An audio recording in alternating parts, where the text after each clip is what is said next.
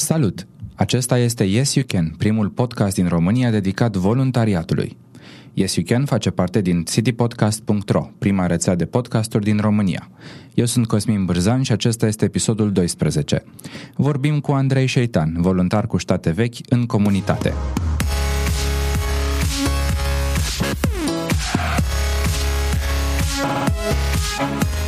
Acest show este susținut de Ovidius Clinical Hospital, Radio Dobrogea și Radio Constanța. Mulțumim și ascultătorilor care ne motivează în fiecare săptămână să mergem mai departe și să vă aducem conținut și invitații de calitate.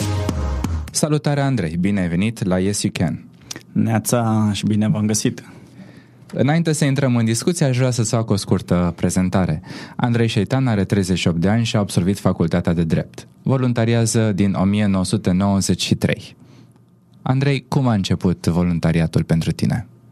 Fără să știu. Așa a început, pentru că în acele vremuri nu exista conceptul de voluntariat cumva la acea vreme ceea ce însemna acum voluntariat se numea și bineînțeles se mai numește și în ziua de astăzi pentru unele sectoare de activitate fapte bune. Ca atare m-am implicat în uh, fapte bune, ajutând, susținând și astfel am înaintat până undeva prin 95 când în România a apărut mai puternic conceptul de voluntariat și totodată s-a definit ca și mediu de activitate. Erai în liceu atunci când ai început voluntariatul. Nu te-ai confruntat cu niște, hai să spunem, păreri uh, contrarii sau negative ale celor din jur atunci când le spuneai că faci voluntariat? Ești hotărât să mă stârnești? Mi-amintesc de colegii mei dragi, nu atât din uh, sistemul de învățământ, cât din uh, mediile în care eram, anturajul în care eram, prieteni dragi de altfel, însă ei aveau acea preconcepție că domnul, ești un prost, domne, alții te muncesc, domnule, tu nu vezi că alții câștigă și tu doar tragi, doar transpiri. Se pare că n-a fost așa. Motivația mea de a face aceste fapte bune, mai mult sau mai puțin conștientizând că fac voluntariat, m-a adus astăzi aici unde pot defini voluntariatul ca și o școală de dezvoltare personală. Și revenind la, uh, hai să spunem, uh, Um, părerile cumva contrarii ale celor din jur, uh, care erau argumentele pe care le aduceai ca să să până la urmă să-ți justifici activitatea și eventual să-i motivezi și pe ei. Prin atitudine. Deci argumentul meu era atitudinea pe care o afișam, deoarece le arătam că am de câștigat, îmi făceam prieteni din ce în ce mai mulți, ajungeam în locuri în care puțin probabil să poți ajunge dacă nu inițiai activități, dacă nu luai atitudine. Deschideam uși, cum îmi place a spune acum, adică mergeam pe la fel și fel de instituții sau după caz firme sau chiar organizații pentru că începuseră să apară și astfel câștigam încredere și dezvoltam acele idei aducându-le în stadiu de proiect. Și cum te-a ajutat pe tine lucrul acesta să te dezvolți personal? Am învățat să, să fac lucrurile să se întâmple, adică am învățat să vorbesc, am învățat să organizez fel și fel de evenimente, că sunt conferințe sau alt gen de evenimente publice, am, mi-am dezvoltat mult mai multe abilități, am putut astfel să îmi creez o viziune asupra ceea ce înseamnă posibilitatea de a avea de câștigat din munca de voluntariat, pentru că investiția făcută a fost doar cea de timp, iar câștigul a fost uh, pe parte de dezvoltare abilități, pe parte de dezvoltare aptitudini și, bineînțeles, multe dintre ele ajungând la a căpăta competența pentru acel uh, lucru dezvoltat, acea abilitate dezvoltată, pentru că prin activitățile prestate în cadrul, activ- în cadrul sectorului neguvernamental am beneficiat și de diplome de recunoaștere. În afară de diplome de recunoaștere, ți-a folosit și la altceva acest voluntariat? L-ai transformat în, uh, în job? În job. Cum spuneam, tu vrei să mă provoci din ce în ce mai mult. Îmi place să spun că sunt voluntar de, de meserie și asta datorită anilor investiți. În acești zeci de ani investiți în voluntariat, am ajuns acolo unde fac lucrurile cu plăcere, mă implic atunci când cred în cauză, mă implic atunci când știu că pot să fac ceva. Într-un fel sau altul, tot voluntariatul m-a învățat să mă centrez și să mă concentrez pe partea de soluții și respectiv să aduc acel plus valoare fiecare activități în parte.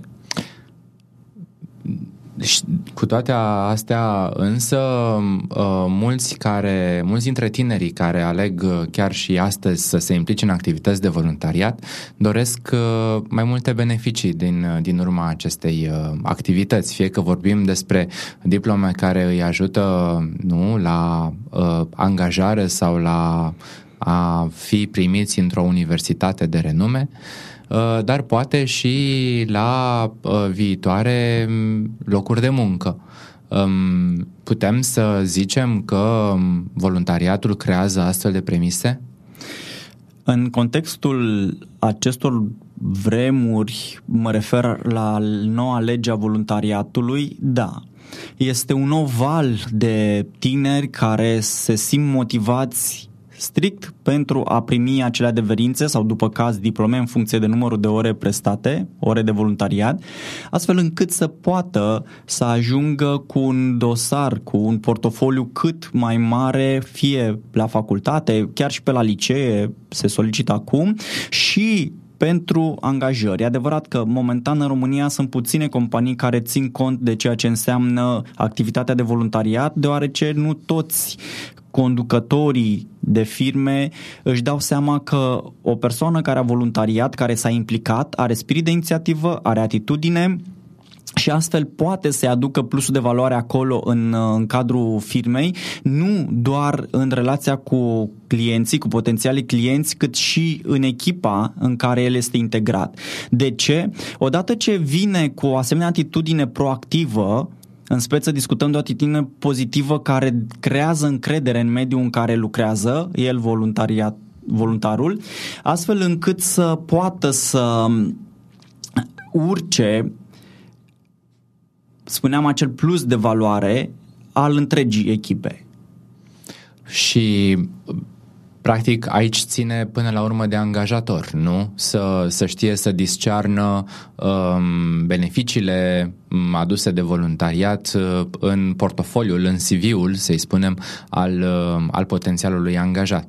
Uh, dar atunci când are doar o simplă și scurtă întrevedere, uh, ar fi poate greu să-și dea seama, dar aici mă gândesc că poate CV-ul poate face diferența dacă este angajatorul suficient de cu mintea deschisă. Da, discutăm de deschidere, discutăm de ceea ce înseamnă a crea această oportunitate, în speță posibilitatea de afirmare a tânărului și pe de altă parte, într-un interviu liber, deschis, cum spuneam, se poate vedea prin atitudinea pe care o adoptă tânărul, potențialul angajat, el, angajatorul, știe dacă va avea un uh, coleg de nădejde sau nu. Cu atât mai mult cu cât printr-un uh, interviu se poate face diferența într-un, uh, față de un CV care este aranjat și față de ceea ce înseamnă abilitățile și aptitudinile pe care le are el, potențialul angajat. Și spun acest lucru pentru că sunt foarte mulți tineri acum, așa cum povesteam, care vor să voluntarieze strict pentru a lua această patalama, ei neconștientizând că de, fapt își, că de fapt își fac un pustiu de bine și își dezvoltă aceste abilități și aptitudini. Ca atare, câștigul lor este dublu.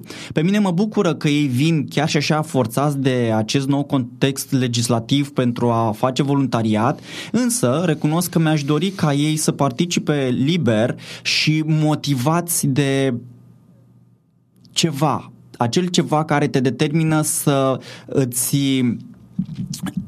depui, să-ți folosești, să îți strângi toate resursele de care deții, că sunt resurse de timp, că sunt resurse intelectuale, că sunt resurse informaționale sau după caz logistice, încât să, să fie acolo alături de scopul proiectului sau acțiunii sau a ceea ce crezi tu de cuvință încât la final să vezi un zâmbet, ceea ce personal mă motivează mai mult decât o diplomă sau, de ce nu, să observ că cei din jurul tău își schimbă atitudinea datorită prezenței tale, acea prezență activă, acea prezență proactivă. Andrei, în lunga ta carieră de voluntar, ți-au trecut prin mână, să spunem așa, foarte mulți, foarte mulți tineri, foarte mulți voluntari pe care i-ai coordonat prin diverse activități. Cam care sunt organizațiile neguvernamentale pe, prin care ai trecut care ți-au rămas la suflet? Organizația mea de suflet este Asociația Pro Democrația, Club Constanța, pentru că ea m-a ajutat să înțeleg. Ea ca și organizație și bineînțeles echipa de acolo. Ceea ce sunt eu acum îi datorez uh, mentorului, pentru că pot să-l numesc așa, pe care l-am avut atunci la începutul, respectiv 95-96, 1995-1996, și anume e vorba de profesorul Titus Regwald. Un om care, prin atitudinea sa, te câștiga și te determina să scoți ce mai bun din tine. A fost un îndrumător de nădejde, a fost un model pentru mine. Spun a fost pentru că s-a stins, însă rămâne viu în uh, mintea mea și nu numai în mintea și sufletul meu, pentru că și-a pus atât de mult amprenta când m-a determinat după ce a decedat, respectiv în 1998, să preiau frâiele organizației locale, Asociația Pro Democrația Club Constanța și astfel să o duc în buni. Spun să o duc pentru că am dorit să văd acele țeluri pe care și le stabilise domnul Titus Revald și atunci când le-am văzut, respectiv prin 2005-2006, îndeplinite, am văzut ceea ce înseamnă motivația pe care o poți avea încât să atingi chiar și ceva pe care tu nu ți-l propusesei fac referire la țelurile domnului profesor Titus Regwald. Ca atare se poate atunci când vrem, când acceptăm, când ne dorim cu adevărat să împlinim uh, lucrurile pe care ni le stabilim. Ok. Um, vom mai avea ocazia să discutăm despre Asociația Pro Democrație, atât cea din Constanța cât și la nivel național, într-o emisiune viitoare. Um, însă, revenind la întrebarea inițială, în afară de Asociația Pro Democrație, ce alte organizații ți-au mai rămas la suflet? Am mai uh, participat, am pus umărul la Greenpeace uh, România, am mai uh, făcut parte și din Crucea Roșie, filiala Constanța. Organizații sunt multe, susțin în continuare organizația Alburnus Maior de la Roșia Montană. Am fost pe baricadele Salvați Vama Veche, acum sunt un activist pe parte de Salvați Roșia Montană.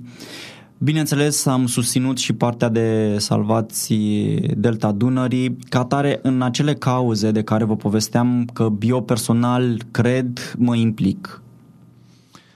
Este, iată, spectrul este larg, uh, civic, democrație, social, nu? Ziceai de da. Crucea Roșie, precum și mediu, putem aminti de cauzele uh, de la Roșia Montana, Vama Veche, precum și Delta Dunării, probleme care până la urmă necesită foarte multă energie și nu se rezolvă așa ușor.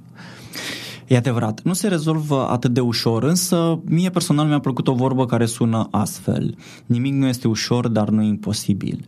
Ca atare, prin ceea ce înseamnă rezultatele obținute în activitatea de voluntariat, mi-am dat seama că, într-adevăr, dacă te implici, într-adevăr, dacă crezi, într-adevăr, dacă cauți soluții, vei ajunge la acest final. Iar uh, satisfacția personală este incomensurabilă.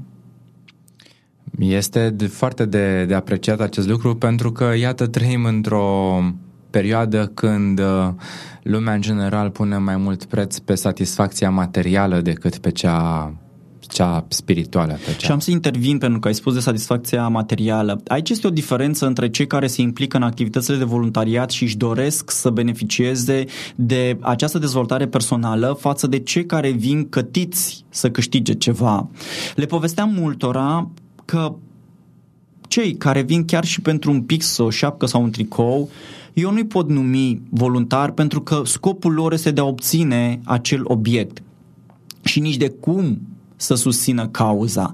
Ca atare, haideți să ne înțelegem. A voluntaria înseamnă a depune acele resurse personale pe care le deții fără a avea așteptări materiale. În speță, de vreți să câștigați mai mult timp pentru voi, pentru a vă cunoaște. Vă încurajez să voluntariați încât să vedeți cine sunteți cu adevărat și astfel să vedeți că lucrurile se pot rezolva și altfel. Partenerii noștri de la Ovidius Clinical Hospital din Constanța ne-au rugat să discutăm despre anevrismul de aortă abdominală.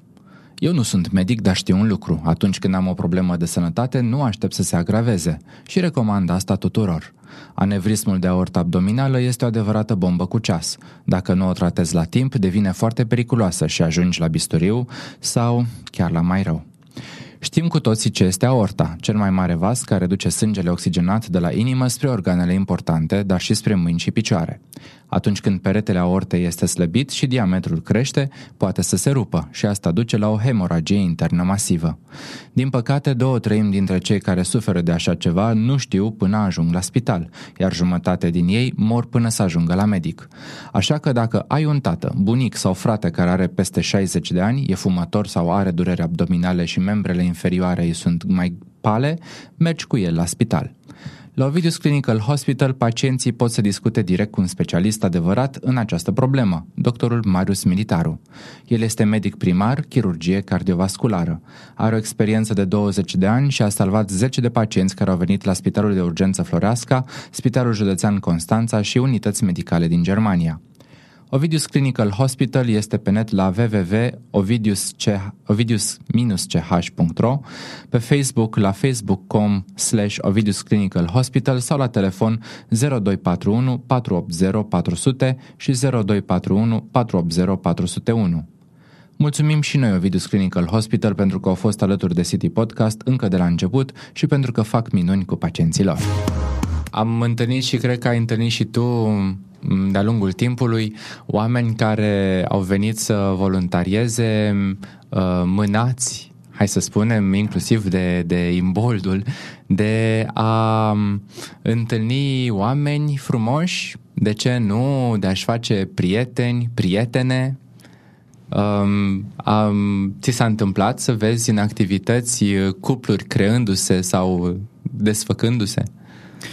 Se întâmplă, s-a întâmplat, se va mai întâmpla. De ce? Simțim nevoia și generalizez acum de a socializa. Ca atare, mediul uh, ONG în care vii să voluntariezi îți permite acest lucru, să cunoști oameni, să-ți dai seama cu cine ai dori să te asociezi și cu cine nu, cu cine ai dori să faci echipă și cu cine nu, îți dai seama cât de tolerant ești sau nu și astfel începi să te cunoști. Cunoscând-te, vei vedea ce înseamnă posibilitatea de a te afirma sau, după caz, de a susține, a îndruma, a colabora cât mai strâns cu cei din jurul tău. Ți s-a întâmplat până acum să, în decursul, hai să spunem, activităților de voluntariat pe care, la care ai participat sau voluntarilor pe care i-ai coordonat, să, să te apropii mai mult de cineva, să ai voluntari care sunt mai la, mai la suflet decât alții care, nu știu, poate erau mai, mai rebeli? Da, s-a întâmplat acest lucru, însă mereu le-am, le-am pus sub egida omul potrivit la locul potrivit. Pentru că în funcție de atitudinea fiecăruia, în funcție de abilitățile pe care le avea, în funcție de dorința pe care o avea ca să activeze, îi îndrumam sau le, îi responsabilizam cu anumite sarcini. Și astfel au fost relații mai calde sau mai reci în funcție de acest mod de atribuire a responsabilităților. Știm destul de bine că munca cu oamenii este o muncă mai dificilă, însă, pe de altă parte, atunci când cei din jurul tău îți înțeleg intenția de a-i susține prin ceea ce înseamnă a pune în comun ceea ce dorește să facă și ceea ce îi se poate oferi în cadrul organizației, atunci, conștientizând crește, îi crește gradul de apreciere față de, de, de tine ca și coordonator, de tine ca și îndrumător. Până atunci există mici antipatii, mm-hmm. însă odată ce descoperă acest lucru relația devine mult mai puternică decât ar fi fost înainte, deoarece, mă repet, astfel ne cunoaștem atât pe noi, însă îi cunoaștem și pe cei de lângă noi. Și au existat poate chiar și conflicte printre voluntari care, care au trebuit uh, dezamorsate. Cum s-a întâmplat asta? Da, au fost și asemenea momente. Ele sunt uh, naturale, deoarece cunoaștem faptul că o echipă pentru a evolua trece prin mai multe etape de formare. Una dintre aceste etape se numește furtună, moment în care, cum precizam mai devreme, ne cunoaștem cine suntem cu adevărat, la ce nivel putem relaționa, pe ce căi de comunicare ne putem baza și uite așa, ne descoperim. Astfel, câștigăm încrederea în noi, în primul rând, și apoi în cei de lângă noi. Mă întrebai cum, se, cum s-a dezamorsat asemenea situații. Ele au fost analizate, discutate în particular și, dacă a fost necesar, am trecut la următoarea fază de a discuta în mediul mai larg, adică în echipă. De ce? Fiecare situație trebuie analizată în contextul în care s-a întâmplat și, respectiv, trebuie să te consulți cu părțile implicate și să te consulți în privat încât să le acorzi posibilitatea de a se exprima. Este o altă cale de a le câștiga încrederea, de a le arăta că înainte ca să aduci uh, o etichetă pe fruntea lor, îi consulți. Este un pas important, este un pas care te ajută în dezvoltarea de relații interumane. Până la urmă, iată, coordonarea de voluntari este chiar o activitate de mediere de multe ori. Este. Este o activitate în care îți pui în valoare abilități pe care până atunci posibil să nu le fi testat pentru că n-ai avut ocazia. Pe de altă parte, implică acest raport în care tu trebuie să vezi ce este mai bine cum este mai bine și care e soluția de mijloc încât să păstrezi și omul în echipă, însă să-l ajut să conștientizeze fie că a greșit, fie, de ce nu, că și-a dezvoltat anumite abilități, aptitudini care vor fi de folos mai departe. Și, prin urmare, activitatea de a coordona voluntari este total diferită de activitatea de a voluntaria, de a te înscrie ca voluntar într-un, într-o activitate ambele cosmin țin de aceeași latură, ramură și anume a voluntariat. Diferența este că tu ca și coordonator de voluntari ai responsabilități mai mari. Tu ca și coordonator de voluntari trebuie să fii mai vigilent. Tu ca și coordonator de voluntari ai nevoie de mai mult timp investit încât să vorbești cu fiecare în parte, să-l observi, să-l monitorizezi, încât atunci când îți cere ajutorul să-l susții. Să poți să-l îndrumi în cazul în care nu cere ajutorul, însă fără a pune presiune pe el, pentru că astfel să-l să-l ajuți cu adevărat, adică să-i creezi cadrul în care să conștientizeze că într-adevăr are putere, că într-adevăr are resurse și că într-adevăr dacă le pune în valoare și uzează de ele, le folosește, va ajunge la rezultatul scontat ceea ce este până la urmă foarte important și ar trebui să fie chiar și o lecție de viață, de motivare, dacă vrei, pentru cei care își doresc să uh, intre în lumea aceasta foarte frumoasă a voluntariatului. Um, Andrei, două întrebări urmează pe care le adresez tuturor invitaților. Uh, Dăm te rog frumos un exemplu de un om care merită invitat la Yes You Can, un om care merită ascultat pentru că este un uh, activist sau un voluntar foarte bun. O altă provocare. Se pare că ți-ai făcut o listă destul de consistentă pe care ai ținut-o pentru tine acolo. Da, îmi vin foarte, foarte multe nume acum în minte, va trebui să mă, să mă opresc, da. Mi-aș dori să, să invit și să povestești cu o voluntară dragă, o voluntară care a pus umărul pentru construcția sectorului guvernamental în anii 90, final de ani 90, început de ani 2000 care și acum voluntariază, chiar dacă este mai puțin vizibilă, însă ea face lucruri drăguțe.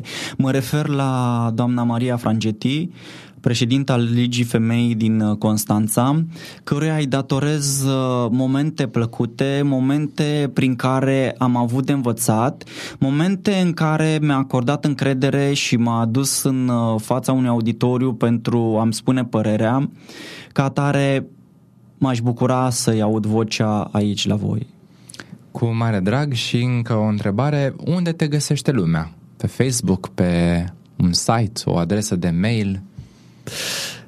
Da, cine dorește mă găsește pentru că în această era tehnologie este ușor să dai de cineva. Pe mine personal mă puteți contacta la adresa de e-mail a sheitanlegat.arondiahu.com După caz, pe telefon 0740 643 774 și mai nou, chiar și pe Facebook cu ID-ul Andrei Sheitan.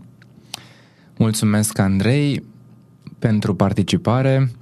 Um, vom uh, mai fi, uh, vom mai discuta împreună în episodul 14 despre Asociația Pro-Democrația, poate și alte organizații um, care au și-au lăsat amprenta, și lasă în continuare poate asupra um, democrației și a, so- a demersurilor societății civile din uh, România.